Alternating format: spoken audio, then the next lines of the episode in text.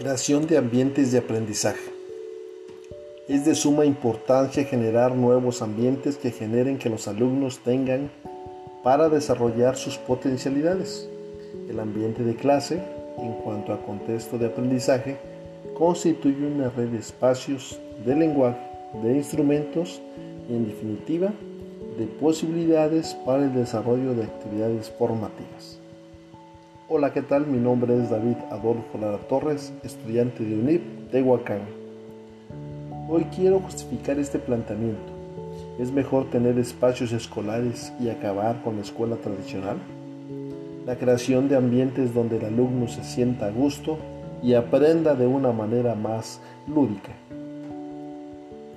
Los primeros teóricos o los principios teóricos para sustentar la creación de ambientes de aprendizaje es hablar o tener siempre presente los cambios y necesidades que una sociedad exige a la educación. Este dinamismo de las corrientes pedagógicas como el constructivismo, humanismo, cognitivismo, sociocultural o sociohistórico constructivista son la respuesta a las necesidades dejando atrás la escuela tradicional. Las corrientes pedagógicas son necesarias porque explícita o implícitamente las instituciones educativas hacen opciones. Los profesores, las instituciones y directivos manejamos en nuestras prácticas cotidianas unas opciones pedagógicas y éstas deben ser conformadas o contrastadas con las teorías pedagógicas más en esos momentos donde la política educativa hace esfuerzos por dirigir el trabajo educativo a mejor puerto. Las consideraciones para tomar en cuenta para generar en cualquier escuela un ambiente o proyecto de aprendizaje, primero se debe de planificar, ejecutar y posteriormente evaluar el proceso. Para esto debemos de tener en cuenta el proceso pedagógico que vamos a utilizar, las dinámicas, las preguntas, videos, materiales, participación, juegos e incluso la estructura del aula y materiales diseñados para la clase. Además del entorno que lo rodea a cada uno de los alumnos, los tipos de aprendizaje. En general, debemos de tener una planificación que nos permita ir desarrollando el proceso de enseñanza-aprendizaje.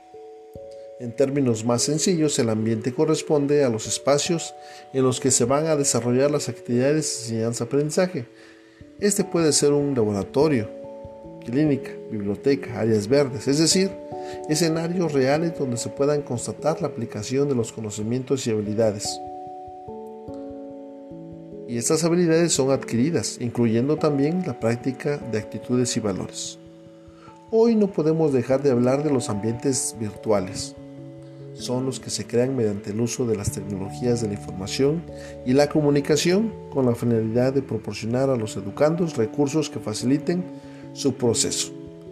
Dentro de estas están las TIPs, pueden citarse la computadora, los foros, los blogs, los chats, las páginas especializadas en las que los jóvenes se encuentran con actividades divertidas que bien empleadas contribuyen enormemente a la adquisición de aprendizaje por parte del alumno.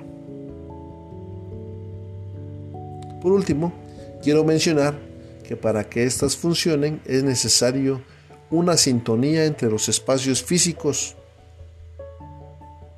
con los socioemocionales y al respecto quiero mencionar la tranquilidad y la comunicación. Y por último, y los del aprendizaje, donde se habla de motivación para aprender, las metodologías innovadoras, lúdicas y la preparación de los docentes, entre otras. Gracias por su atención y los invito a escuchar mi próxima transmisión.